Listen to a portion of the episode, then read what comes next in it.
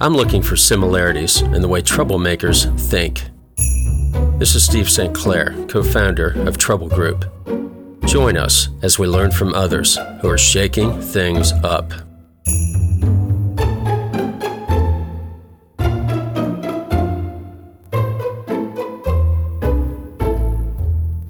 This podcast has helped me meet some extraordinary people, none more so than Doug Standley. Doug is a recognized leader in the design of disruptive technology and innovation strategies. He's currently pioneering distributed computing, edge to cloud, as the founder and CEO of Societal Innovation Holdings, Inc., and its subsidiary, Neo Labs. He takes on huge problems and solves them with clear thinking and elegant solutions. And I mean huge problems. You'll hear some of this in the podcast.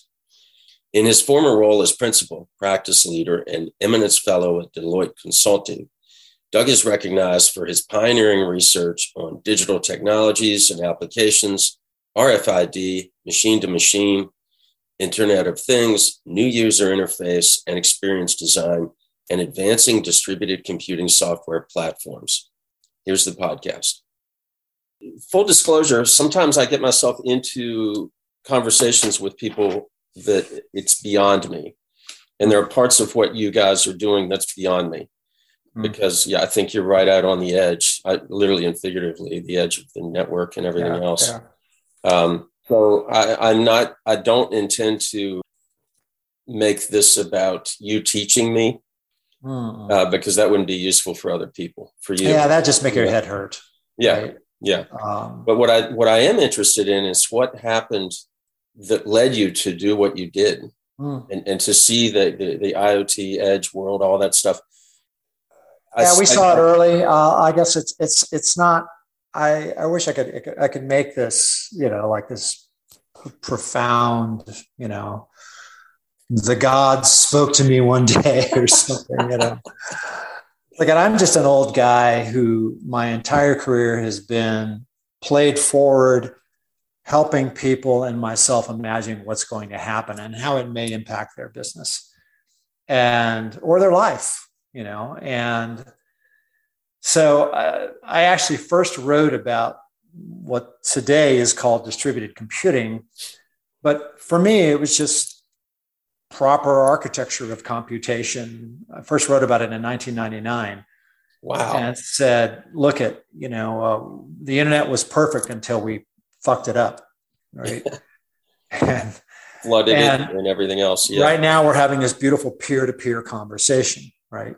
And which was the original design of the internet, and and so then, of course, as the power grab around the internet happened, which we're still you know, living within, we finally said, "No, no, we want to go back to controlling things," which is what the internet was meant to break. And yep. so we run in this in this client server bias control model which frankly just isn't efficient. Kind of fast forward uh, i when i got to deloitte uh, so i took a company public the internet bubble burst so i'm one of those 42 million dollar guys you know that mm-hmm. tough lessons. And, uh, and, and, and it doesn't help when you're right the only guy right in the room that could have prevented that, it doesn't help. It doesn't make it feel any better. That's right. all bullshit. That's bullshit. It doesn't. It's still 42 million real dollars. Uh, I tell you that story sometime. But uh, so that I got to Deloitte, and frankly, the same thing was happening. Is like clients are going, "My God, my God," you know, and they're they're chasing all these, you know, the next nirvana, I call it, right? And um, the hype. Yeah, and so you know, the first thing that Deloitte pointed me at was this topic of RFID. And I said, well, why are you thinking about that? You know, right. it's, it's just another sensor. And so at the time they were spending about 7 million a year beginning, this is before the Walmart mandate or anything else. I said, stop, don't, don't do that. That's stupid, you know? Yeah. So we started shutting all of that down and, and, um, you know, they listened, which was good. And so we were the kind of the first to pivot away from the hype. That was good saved about seven million a year and and all this other silliness that was happening on that. So so then I said, look, here's what I'm going to do. Look, what we can agree on is that we were we are heading into this era of hyperconnectivity and hyperdigitization, call it what you will, right? Uh, uh, pervasive computing, adaptive computing, ambient computing. I don't care about all that. But what it, what it means to our clients is, you know, we've spending all this money on this model that is still based on the supply economics, not demand economics. So we've built all these systems that are slow and latent and batch, but yet the world is working in real time. So there's the disconnect, right? And this is the addressable market. Every client has built all of this shit to serve this model. They now need to serve this model. Wow. And that rang a bell, right, with a lot of folks. And mm-hmm. and so, and rather than trying to call it a thing, I said, look, let's just go out and tell people the truth, right? And so we did many millions of dollars. In fact, my team and I, we did about a half a billion in 10 years at Deloitte. And it was all around just telling people the truth, right? But along the way, and half a billion is a lot, right? It's a lot of money for, yeah. for a single partner, right? It's 20x what partner expectations were. Yeah. And so eventually the firm started saying, well, how are you doing this? You know, you got to make it a program, you know, it's like, okay. That's you know, again, old thinking, right? Yeah. And so I was like, okay, you got to teach us how to do this. And, and so that led to other things. And so it led to, you know, Deloitte just published their first uh, annual trends piece. Well, I wrote the first three articles in trends version number one. Wow. So I became the first Deloitte fellow. Oh, whatever cool. that meant. Whatever that meant. And so, cool title. well, I don't know. You know, one of the reasons I stopped in your piece because they people used to refer to me as the Scud missile. And mm. so the topic of your podcast of troublemakers was interesting to me. Um, because just naturally, I think, look at let's just let's just talk to people honestly. And I think to get to that honesty, you have to say, I'm going to put my bias aside. So because of the Deloitte brand, we were able to do amazing research on over 200 companies on, on how will what will digital mean to you? And and frankly all we got was a regurgitation of what they were already doing this rebranded so okay so basically you're going to sell more batch latent systems in the digital economy. So it was going to be something that requires your software or something that requires your network or something that requires your cloud or your silicon and so the missing ingredient there was interoperability and so what we've built our tooling is tooling that enables massive interoperability, incredibly adaptive architecture from cloud. It can work just like middleware in the cloud, all the way down to running on your phone or a microcontroller. And so what we said is, look, let's take the brain and let's put it where it's most efficient in your solution design and then allow you to determine is this a peer-to-peer relationship? Is it me to Steve? or is it me to Steve to somebody else? And we do that through our tooling. So we just we enable you to design and build this architecture, and then all the computation, all the math goes with it wherever you go. And then what's left is a beautiful system of record.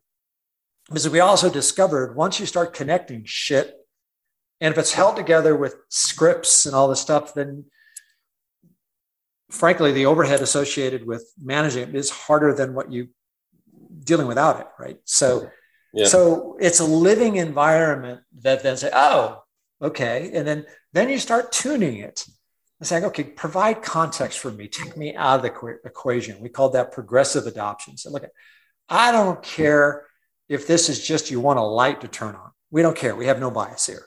And so, or a siren to go off, or full automation, right? We don't care about all that. We have no bias to how you use it.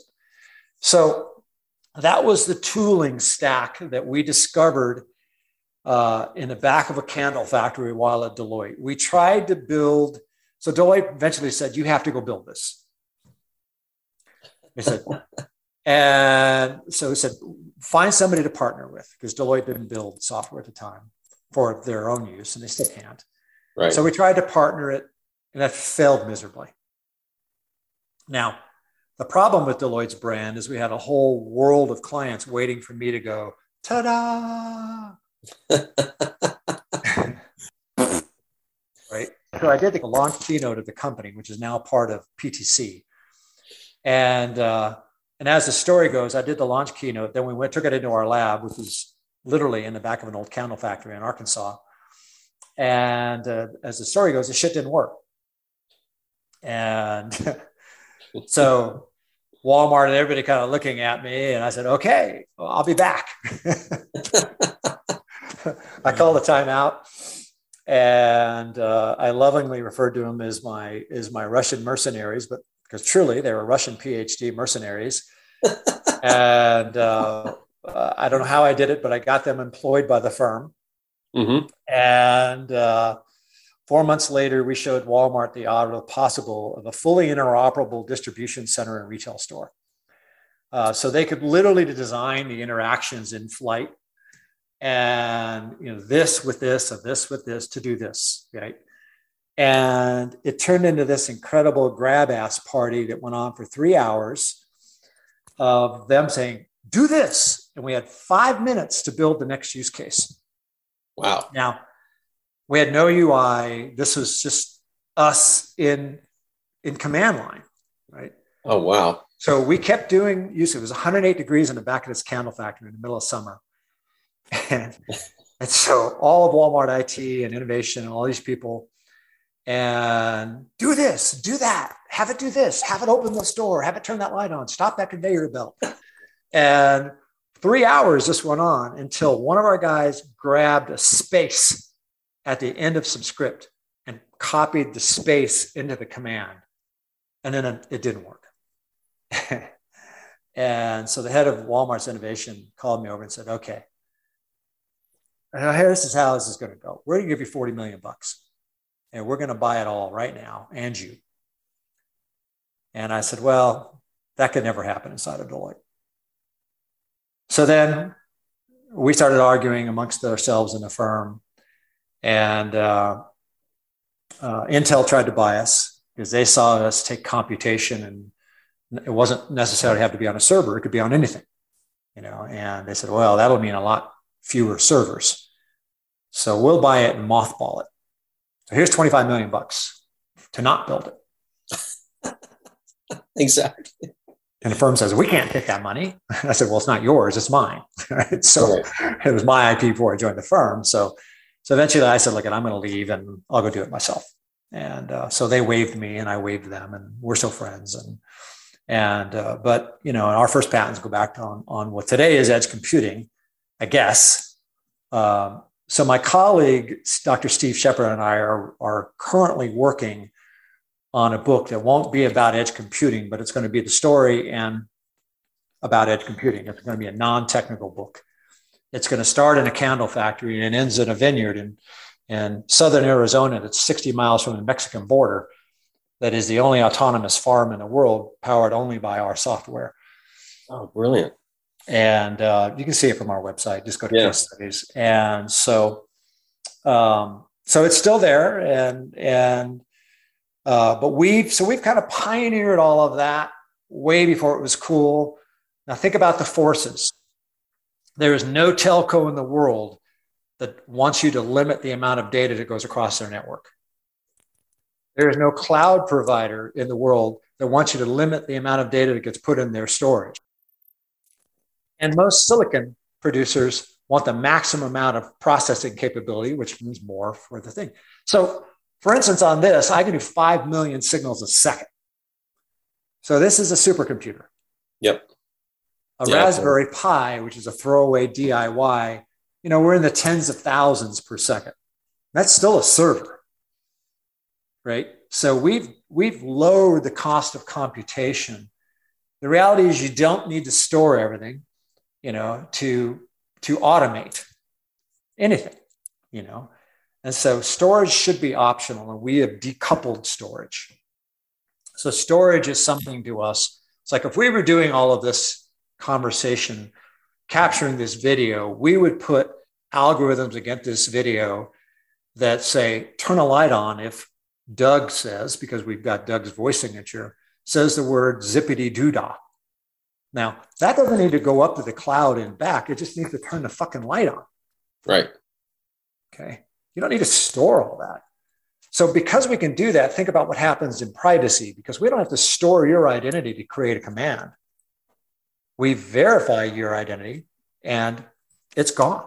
It becomes vapor after that because the identity part of this of this workflow, or what we call a service, is just part of authentication, right? And so once it's authenticated, we don't have to go put it up on the storage and create a, a historical record of Steve St. Clair and Doug Standley talking. Zoom is doing that right now, mm-hmm. right? But we don't need it. It's not mandatory. There's no technology that uh, that requires it. So we can configure uh, uh, identity in a way and obfuscate identity in a way that's really very pri- very powerful. And now maybe the world has caught up to us because privacy is beginning to be important, um, and they're all going to be held accountable. So so anyway, so we we created the ability to p- apply computation on what we like to say on your terms. And then what's in our stack, the tools that make it very low friction. That's really all it's about. Uh, we can run on anything. We have no bias to anything. We don't care what kind of uh, operating system it is. We don't care what kind of signal it is. If it's analog, we can convert it to digital. If it's digital, we don't care. It's anything with anything interoperability. And so our software is that relationship broker or data operations broker on all of those relationships. And you can apply it any way you choose. That's what it is. Uh, and I would say we're, we have eight patents. And, you know, software patents are hard to get. So I think we've done, you know, the, the USPTO has acknowledged that we've done something, you know, novel, which is the whole notion of a patent. So that's our story.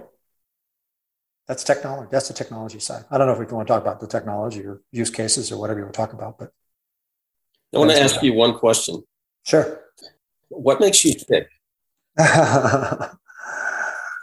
so I I am incredibly curious, and I see things that are wrong, and I don't accept them. And so most of my life, even though I've, I've taken some companies public, I've done a lot of consulting work, a lot of turnaround work. Let's just say things that need to be fixed work and the clients didn't have the talent or maybe the courage to do it on their own. And so, you know, you know, walking in and, and turning a, a screw a quarter turn is not a fix generally. Right. So you have to be able to do something provocative and and meaningful.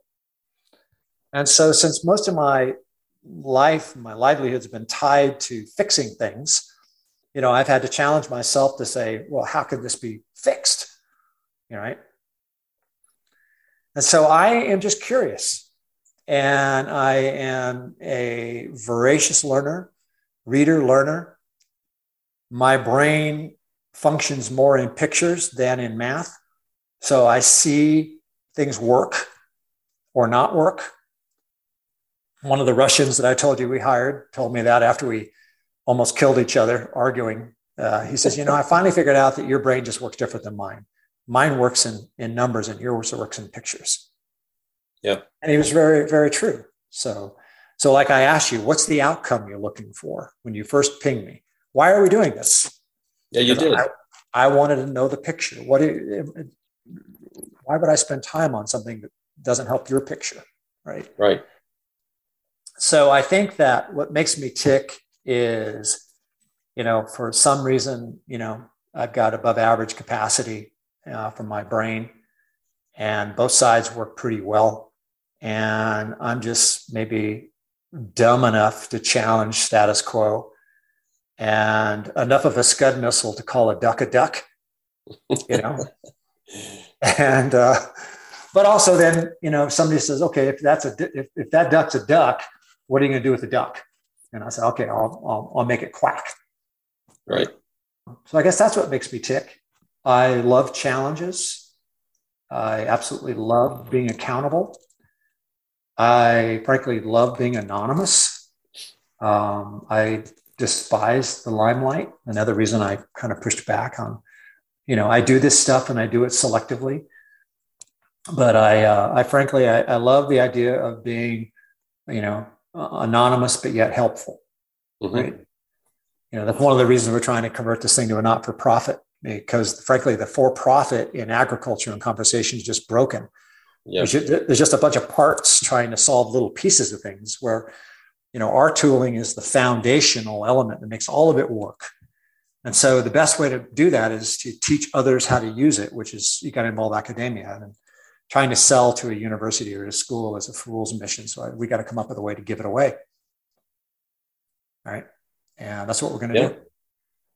We're going to make it a public foundation and, you know, we're going to make it a membership model where, you know, it'll cost, you know, maybe 10 bucks a month for somebody to use our software.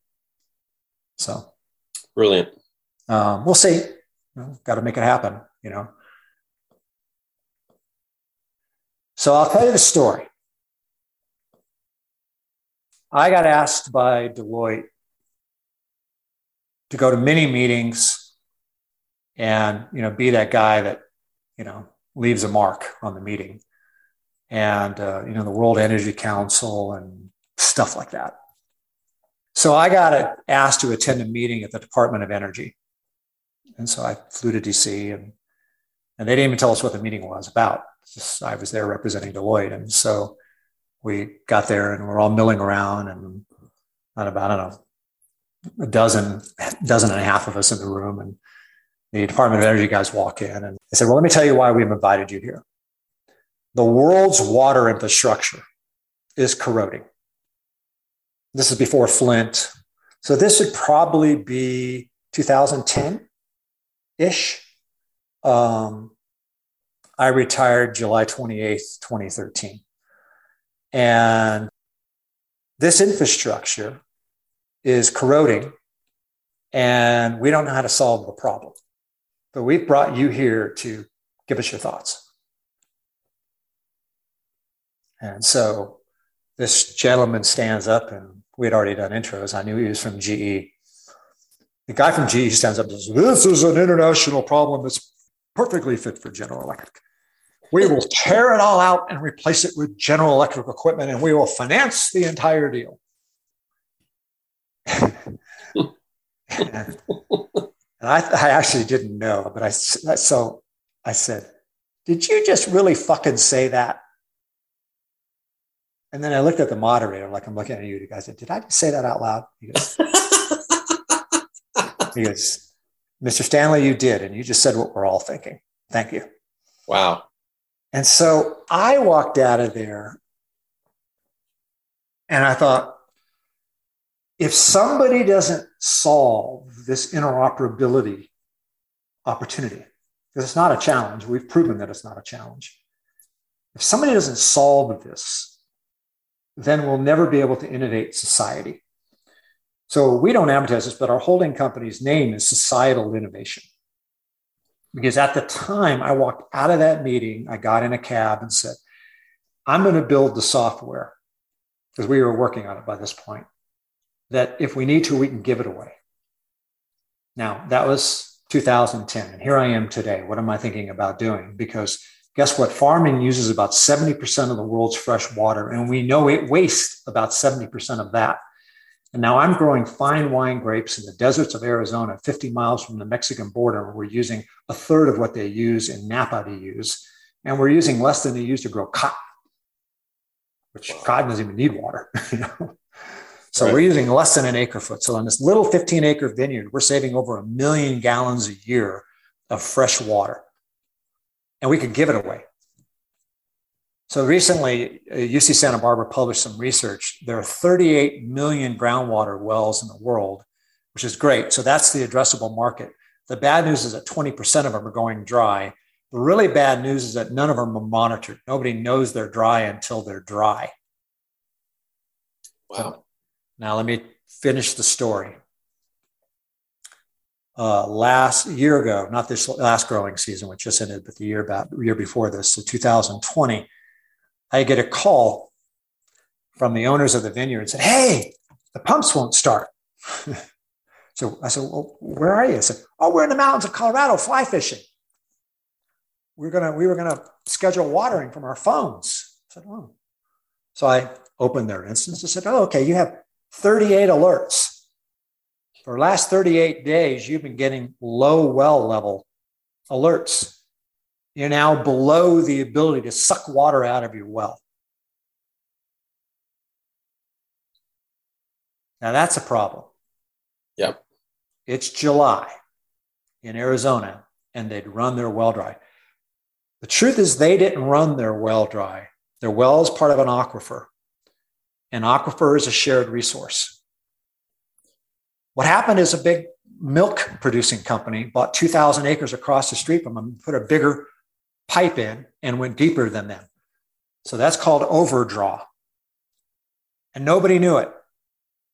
So the reality is the world's water infrastructure, back to the water infrastructure story again, is not only corroding the distribution of water, but the groundwater wells are going dry and we don't know it. Now, these two scientists recently did enough research to go, oh shit, we're running out of water. That's societal innovation. That's a big freaking problem. So that's what motivates me. So, what makes me tick is I don't want to be famous for anything, but yeah, I'd like whoever's left in my family to go, hey, you know, my dad helped fix that, or my husband helped fix that, or my uncle helped fix that, you know, at some point. I don't know. We can. So we've determined that we have to give it away to solve the problem. And um, so that's what we're going to try to do. You know, I did a private foundation for myself years ago, but so this is a whole different shift in my brain because it's always been about demonstrating commercial value. And, you know, now it's like, you know, signing up for a new hitch. You know, I got to, I'm going to sign up for the rest of my life to give away this intellectual property that I've spent the last mm, almost 20 years building. Yeah.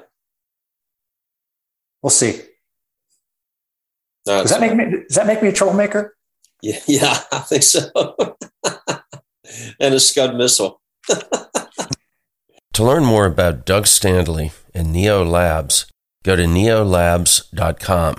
From there, you can keep up with them on Facebook, LinkedIn, Google, GitHub, Twitter, and YouTube. This has been a Trouble Group podcast. Learn more about us at troublegroup.com. If you're a troublemaker and want to be on the podcast, email steve at troublegroup.com.